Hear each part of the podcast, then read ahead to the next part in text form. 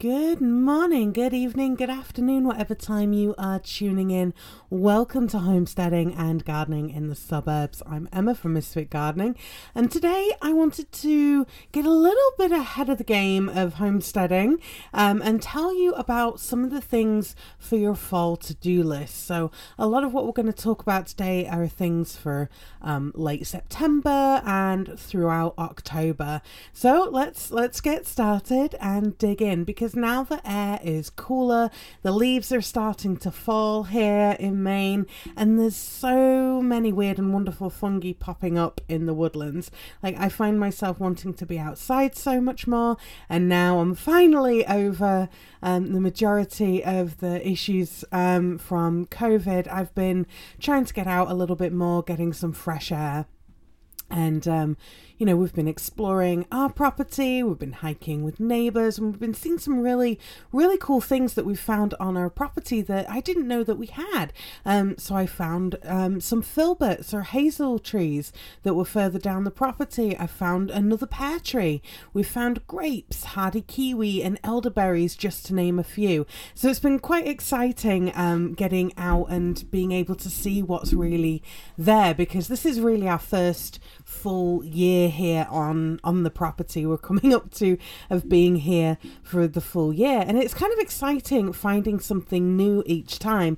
And as we're going through and we're clearing things and you know, just kind of exploring and seeing what's there, um, you know, we're getting a better understanding of what the land had been used for and really what, what the land is kind of already starting to become. And here on Mossy Bottom, we have been clearing brush by hand a lot. Um, I, I can't even tell you how much I, I have cleared. And, you know, we've not had really um, a lot of tools to do it. Um, we have like an electric hedge trimmer, which has been really great at cutting down a lot of the goldenrod that has just kind of exploded everywhere. That's been really great, but also just kind of generally like cutting things back with, you know, a basic, you know, weed thing. Um, and um, mowing, a lot of mowing, um, a lot of mowing by hand with a push mower because our ride on lawn mowers are temperamental at best.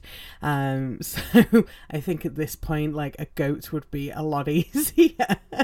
Um, but we've been mowing and really getting ready to put in some fencing around the main garden. So um, today, um, here on the homestead, I'm going to be putting in a lot of fence posts. It is an arm workout day for sure.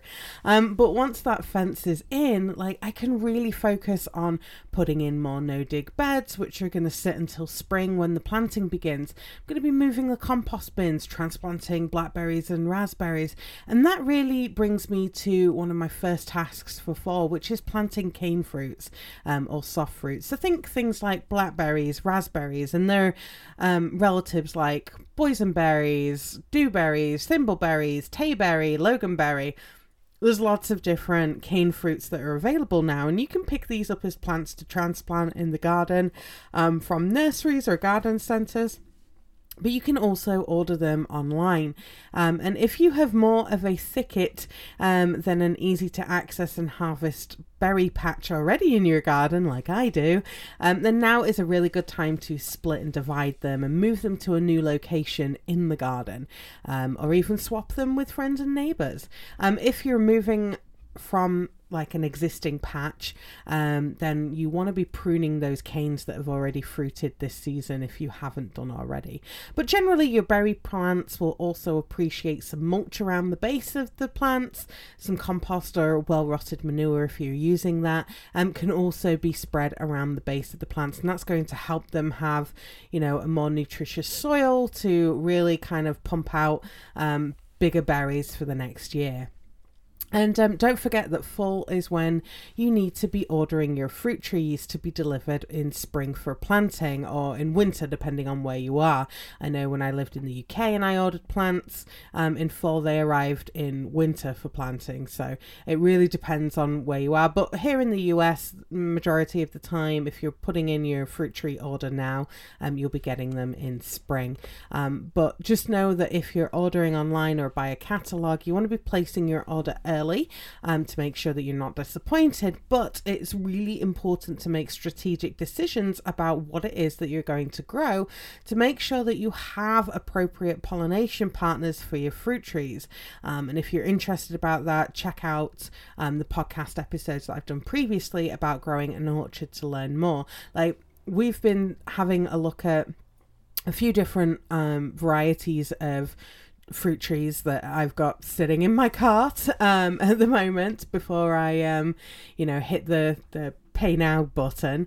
Um, but I've got a few a few things that you know my husband and I kind of talked about as we went through. So when we're looking at fruit that we're going to be getting especially for things like apples um, because I love apples and we've got you know orchards nearby and I'm just you know waiting for the northern spy apples to come ready and then I will probably be buying a bushel or two of them because they're delicious. but um, no, when it comes to you know what what is it that we're looking for in the fruit? Like my husband has a really good way of kind of evaluating stuff because he's he's somewhat indifferent in terms of like the varieties of things that we're growing in the garden. Doesn't really care, but when it comes to things like fruit, he's looking for how well does it store? Is it something that's going to store? All winter and into the spring? Is it something that works good in pies? Like, can we cook it and it holds its shape for a pie, or is it just going to turn into a soupy mush? And how does it make, you know, uh, applesauce? Is it something that cooks down very readily, or is it something um, that tends to keep its shape? Whereas I'm looking for things, you know, from basically from the UK, right, where I'm from. So there's varieties that I deeply, deeply miss from, you know, where I grew up. And um, I want to be able to have some of those you know, here on my homestead or something that's very similar. Um, I've also been looking at varieties that are, you know, from here in Maine, like all varieties that, you know, have been recovered and they're now, you know, commercially available basically um, and by commercially i mean you know to the general public. Um, so that's kind of exciting to be able to have like a mixture of things that we know grow they're hardy the varieties that other homesteaders have used since you know the 1700s and given that my home is from the 1700s also kind of feel like you know, I should have some of these old varieties here just as a, a kind of nod to the heritage um, that was that was here. But you know, I'm looking for more of these, you know, varieties that are kind of for cooking um, rather than eating. Although there are a few varieties that were for eating, but having like my husband and I go through all the varieties that I've kind of narrowed down, and I use the term narrowed down in a really loose way because we went through about 20 different varieties and kind of narrowed things down of like, yep, yeah, these are things that, you know, we're, we're looking for. So we narrowed it down based on like, hey, this is just a picture and I really like the look of this, or I read the description and I really like the look of this. So that was one way that we chose. And then I started looking up the varieties that were there and then trying to find out what the pollination group was. So started to look at those what ones were similar, what were within the same pollination group, and then grouping those together. And then we started to go through them as a couple, and my husband putting in his, you know, his sensible hat of like, okay, what's going to be a good keeper? What is a good eating apple and what also is a good cooking apple or cider apple. Like we want things that are multi-purpose, right? Kind of like the chickens. We wanted chickens that are multi-purpose. Do they do good meat? Do they do good eggs? Yes. Okay, great. Because then I don't have to have like separate animals for everything, and then that's even more stuff to look after. Same for things like the fruit and the apples. Like what are these things that check all of those three boxes? If it checks all of those three boxes is and it's also a good pollination partner, then it goes on the list. Um, if it's ones that do not have um, good pollination partners, then you know we kind of put it to the side. And if it becomes something that, like, yes, yes, yes, I absolutely want this, like my homestead isn't complete without this, um, then it'll get added back into the cart to purchase. But most of the time, it doesn't. It's something that we can, you know, let it let it go. Be like Elsa. Let it go. Um, and and that's been really good for us to kind of avoid like over overspending especially you know when you're sort of hit with this oh my gosh i've got to order these things all now otherwise i'm going to run out and then i'm going to be disappointed and then it's going to be another year before i get fruit here. And having like your orchard established early on your homestead is better because it can take it takes a number of years before things will start to produce fruit. Like walnuts it can take 10 years um, at least before you start seeing you know walnuts being produced. So um, that's that's something that has been working very well for us. Is really kind of being strategic about what it is that we're looking for long term on the property and what it is that we we need as as a family um, to be able to have this kind of self sufficient lifestyle. So, just a couple of additional um, things that we've been thinking about and how our process of choosing things works here. Now, if you're lucky, um, you might still find fruit trees in pots at ver- various um, big box stores. Um, they're often discounted at this time of year. Um, and if you can get them into their forever growing space in your garden um, in fall as soon as you can, they will have a chance to establish before the winter weather arrives. same for any perennial shrubs. I saw a ton of roses um, heavily discounted in a home improvement store uh, yesterday, actually, um, and even fig trees. Um, I'm very proud of myself for not picking up the fig trees um, and actually having, like, because I love figs and my husband loves figs, and um, that was like one of the things like my husband had a lot of when he grew up in Texas was there was figs all over the place.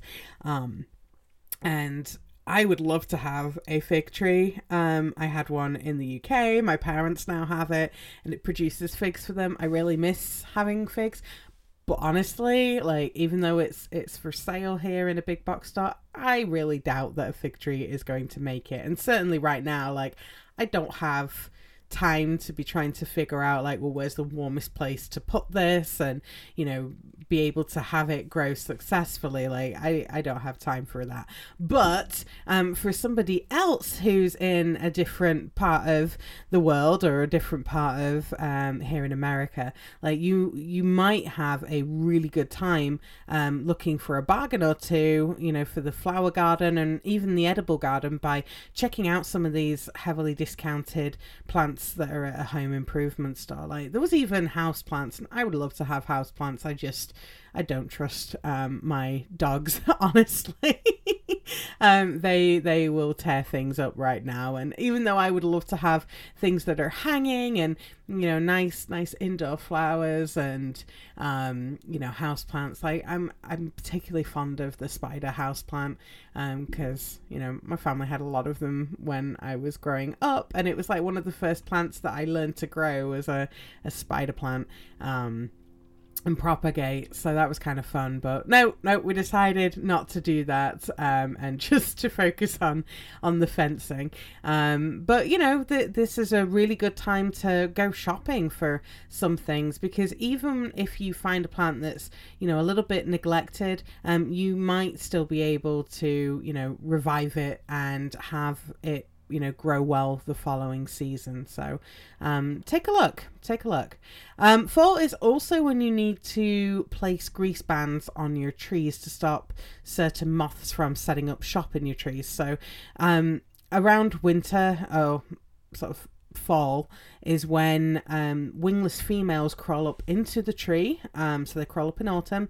They lay eggs that then hatch in spring, and then you know the caterpillars start like eating all the leaves and the blossoms and burrowing into fruit and stuff. And you know if you've had kind of fruit that you you know you've looked at whether you've been foraging or you've been to an orchard or even if you have trees like codling moths in the UK were a pain in the bum. And um, my parents have an old apple tree in their garden. I mean it's at least 30 something years old because and it was big when I was little because I used to climb up in it all the time.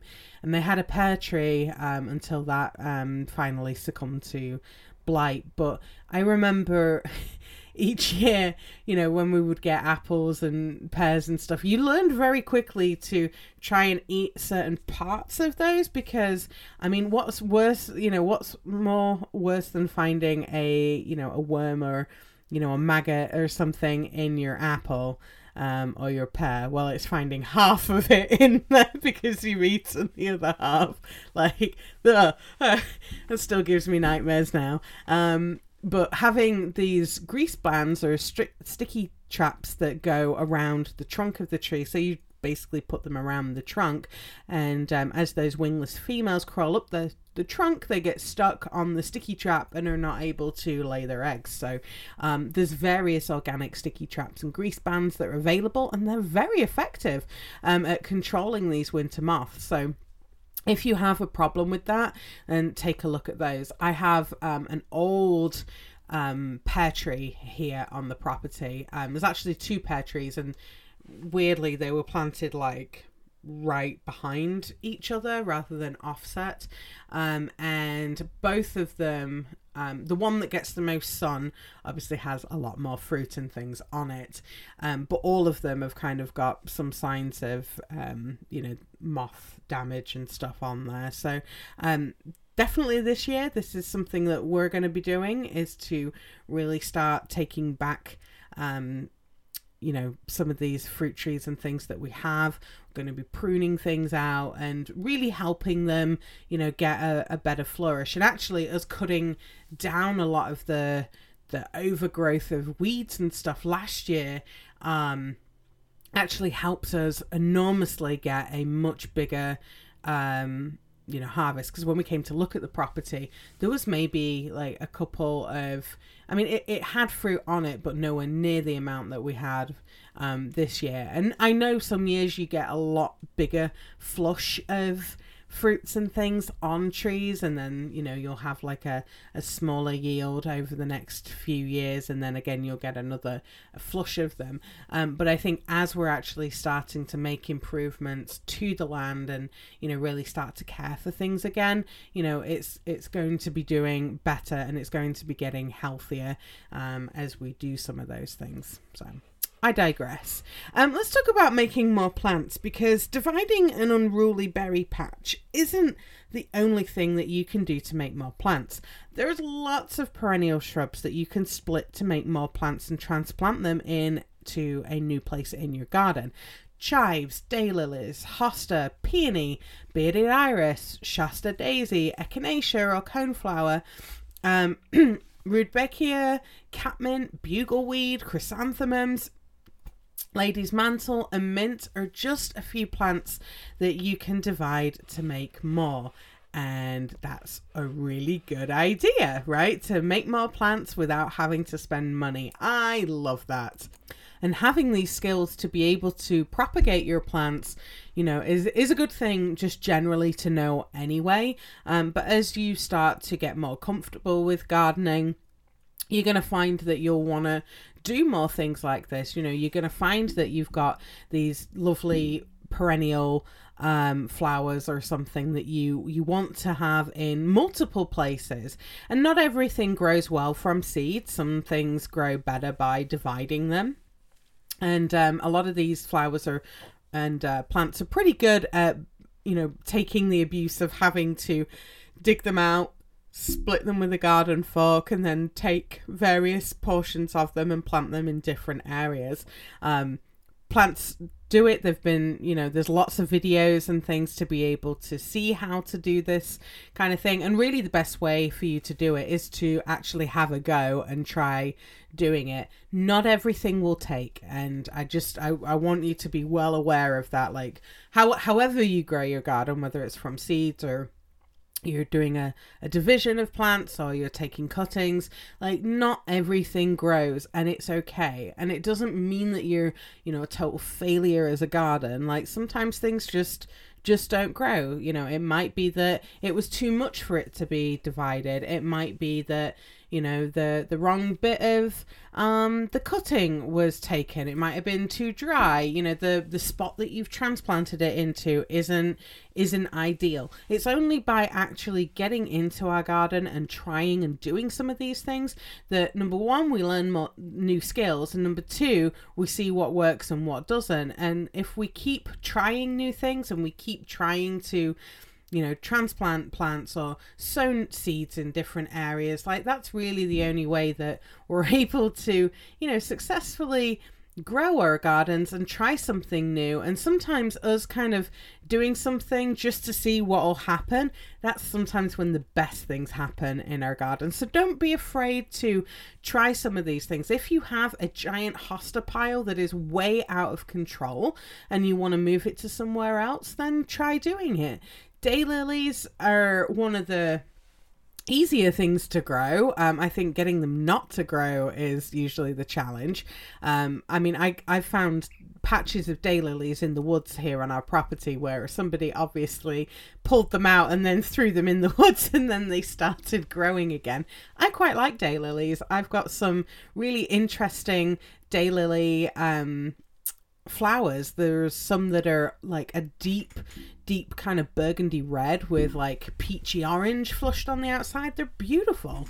Um, so it's kind of nice having them, and I, I quite like having you know plants like that that are um, very good at sort of covering ground that I don't need to worry too much about. However, um, I don't want daylilies growing right up against the side of the house um, where you know, I'm providing shelter for various rodents because I do not want the critter in the walls again. Um, so being able to dig up some of these plants, move them to somewhere else where they can happily grow, is um, something that is definitely on my list for around the homestead this fall.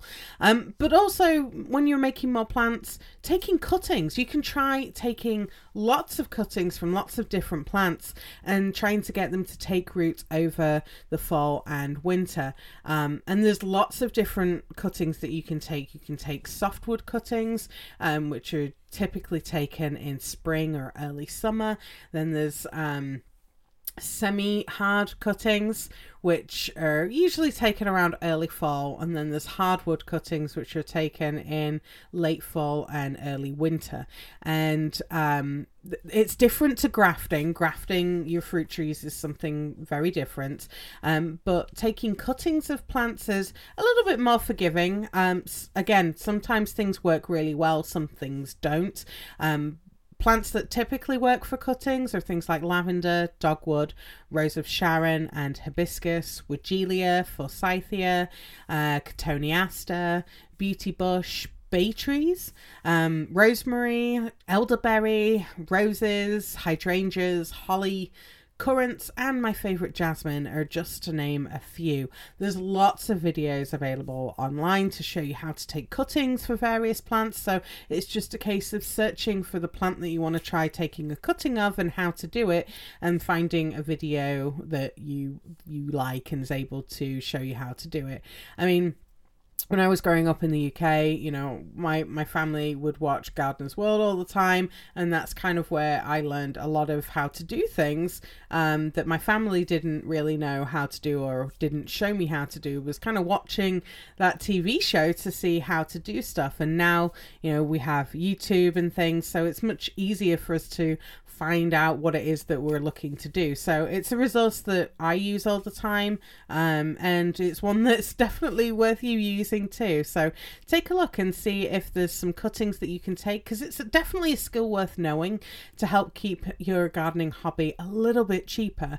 Um, I was certainly very successful doing it with elderberries in the UK, um, which was great because I was able to take a very good elderberry plant that was great for making um, elderflower champagne, but also elderberry wine. And I just made new plants. And elderberry is one that kind of grows very easily anyway, um, certainly in um, a climate like I had in the UK. But, you know, not everything that I um, took the cutting of worked, and that's okay. Um, I, I tried taking lots of different cuttings of different plants, and some of them worked very well, some of them didn't, and you know, having, um, you know, a good practice at trying some of these things um, was very very helpful in you know having skills a little bit later because now i feel a bit more confident in taking cuttings of different plants. Um, i know some of the tricks that you know help things grow a little bit better. So for me one of the tricks that i learned from um, taking cuttings was having a more sandier soil um, for the plants or the cuttings to grow into. And some people, when they take cuttings, just put it straight into sand and it grows very well um, for them. So um, take a look at different different methods and see what will work for you and the climate that you are in. Because every garden's different, every garden is different, and that's totally okay. Um, let's talk about sowing seeds next because fall might not make sense for sowing seeds for many of you listening, especially if you're in cold states like I am in Maine. But for lots of plants, the winter temperatures are what triggers germination in spring, and that's known as stratifying your seeds. It works a treat for wildflowers here in the northern states. Um, sow your wildflower seeds in a bed that's free from weeds, lightly, and I mean really lightly rake the soil and seeds, just kind of you know, cover them a little bit because sometimes some of the wildflowers are actually triggered by the sunlight germinating them like pepper seeds are the same. They like to be on top of the soil surface so they get the light um, and then that helps them emerge in spring. But once you've sown them and very likely raked them in, just water them, and that's it. Leave them be until the seedlings emerge in spring. And if you're trying to juggle sowing wildflowers or other flowers and stuff, as well as sowing your edible vegetables, take a good look at the seed packets and see if it is something that you can sow in fall. Because you might be surprised, there's lots of flowers that you can actually sow in fall, and then you're not having to kind of worry about them and juggle doing them while you're trying to get all of your edible um, plants started. So take a look at that. And depending on where you live, you might also have enough time to sow some fall cover crops and green manures to help build your soil in your garden. Um, there's lots of good um, information available for cover crops, green manures, and you know what should be sown in fall versus what should be sown in you know very early spring. Um, so take take some time to do a bit of research if you're looking for fall cover crops um, and green manures and you're wanting to start adding that into your garden versus um, you know relying on things like adding well rotted manure and stuff to your garden instead now, for those of you listening in warmer regions, you can keep sowing and growing so many plants um, fava beans, peas. Um, oh, sorry. Still battling some of these after effects um, when I'm talking for too long. Um, but yes, for those of you listening in warmer regions, there's lots of things you can keep keep growing. Fava beans, peas, cool weather salad crops, um, Asian greens, kale, or just to name a few that you can sow. And in some areas, you can even sow potatoes in the fall. So, um, you know, have have a look. Check out your local extension office, um, certainly if you're here in the US, and see what you can be growing in fall. You might be surprised. Fall is also when you sow garlic traditionally. And to sow garlic, you want to pull apart the garlic, uh, the cloves from the bulb. You want to keep those papery skins on the clove and then plant the clove um, so that the flat bottom on the fatter bit of the garlic is down into the ground and the pointy end is pointing up to the sky. Sowing bigger cloves will give you the bigger bulbs of garlic, but if you have what I call tiddly garlic cloves, those will grow too. They'll just be a lot smaller and um, sometimes like it's worth growing them, sometimes it isn't. Um, what I tend to do with the tiddly garlic cloves is I'll just kind of randomly put them in garden beds, um, just so there's kind of you know garlic growing in there because garlic's one of those plants that's really good at kind of deterring lots of pests so i like to kind of grow garlic in various places around the garden just to kind of help with that integrated pest management Um, now's also a really good time to be cutting back your corn stalks if they've been harvested. Um, same with asparagus, sunflowers, and Jerusalem artichokes or sunchokes. These are great carbon additions to the compost heap, um, but also these are plants that certainly with the the corn and the sunflowers and the Jerusalem artichokes, like we want to get those out of the garden um, because they tend to um, harbor various um, pests over winter. So you don't necessarily have to like be pulling them up out of the ground but just kind of cutting them you know sort of close ish to the ground or leaving a couple of inches leaving some of the stubble on there because um, they will break down over the winter and you know as your garden gets growing like i've left the stubble of corn stalks and sunflowers in the garden before and grown other things in that area and they they weren't bothered about those breaking down. Um, you know like i said it's it's a great addition of carbon into the compost heap but also those roots go pretty far down and it's able to you know have things break down and they're adding more nutrients back into the soil that's there. So we don't want to waste anything but we want to be pulling out things that are you know the last of the summer crops and things that um you know we really want to be clearing from the garden bed are those plants that are particularly prone to diseases like tomatoes right? That's got to be the poster child for you know having issues with lots of different diseases in the garden. And we want to be pulling those out of the garden bed. We want to be clearing away any debris. We don't want to be leaving behind like leaves or, you know, rotting tomatoes and things because we're going to be leaving behind some of these pathogens to overwinter in the soil. And, you know, make sure to write in your garden journal where you were growing some of these veggie plants, right? Um, so you know where they were and you can figure out where to rotate your plants to, you know, in the next season so they're not growing in the same space year after year. We don't want a buildup of those diseases in our soils because they can take decades to really disappear. So we want to be able to give our plants the appropriate space and break by doing crop rotation. And if you're not sure what crop rotation is, I've written several blog posts about it, and um, I know I've definitely talked about crop rotation on the podcast. So definitely check those out.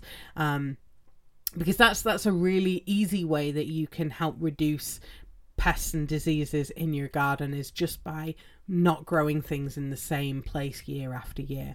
And also, clearing debris means that you have a chance to spread some compost um, or well rotted manure in your garden and put some mulch on those garden beds to help feed the soil and protect the soil from winter so your garden bed's ready for next spring.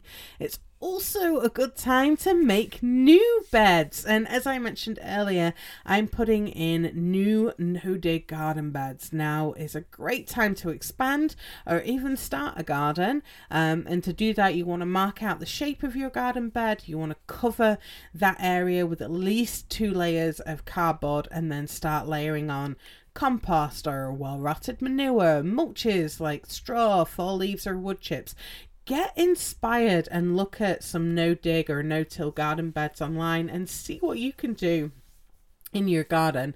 Um, you might be surprised at you know how easy these garden beds are to put together, and you might be even more surprised by how productive they are in the years to come. Now's also a really good time to make leaf mold, and leaf mold is amazing in the garden. It's great as a mulch, it can also be used as a seed starting mix too. You can add it to, you know, a current seed starting mix, or you can even use that completely as your seed starting mix in some cases. Um, to make leaf mold, you basically take all your raked up fall leaves and you can put them into a dedicated compost bin to break down. Um, or you can add them to your normal compost pile and you know just add them you know as as compost or you can use the fall leaves as mulch straight on your garden beds. And that's what I did back in Utah. And that's how I turned really poor sandy soil into something that could retain water and grow a very productive garden. And I'll share a little secret with you my friend fall leaves and compost have been my main soil feeding strategies in every garden that I have grown. And you want to know the best bit? It's been free, totally free. And now that you know, I don't have um, a bag or anything attached to my mower, unfortunately. So, you know, I have to rely on the old fashioned raking strategy, which is fine because I really need the exercise. I, I really need the exercise. Might be a bit slow going um, at the minute with uh, dealing with the post COVID issues, but. You know, if you have a bag on your mower, picking up fall leaves from the lawn is super, super easy. And yes, running your leaves through a mulcher after raking them up is an extra step, but it does mean that they break down faster, which means that it feeds your soil faster too.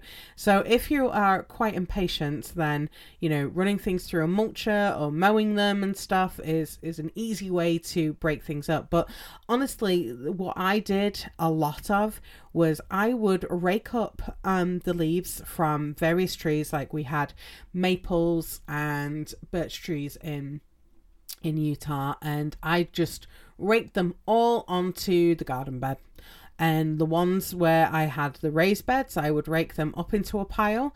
Um, my dogs would jump into the pile of leaves because it was fun, and then we would rake them up again, and then we would start like um, loading up. We had these plastic like bucket tub things and we just pile a bunch of them into there take them to the raised garden beds dump them on there and just cover everything. And that would be it. I would just leave them like that. That's not a pun intended. Leaf leave never mind.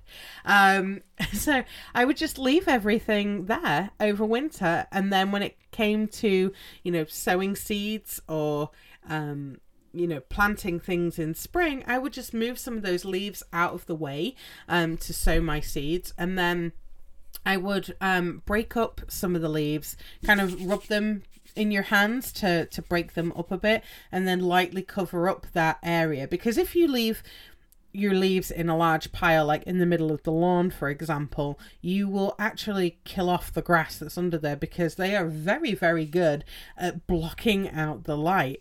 Um, which, you know, is good in some ways, but probably not good in the middle of your lawn.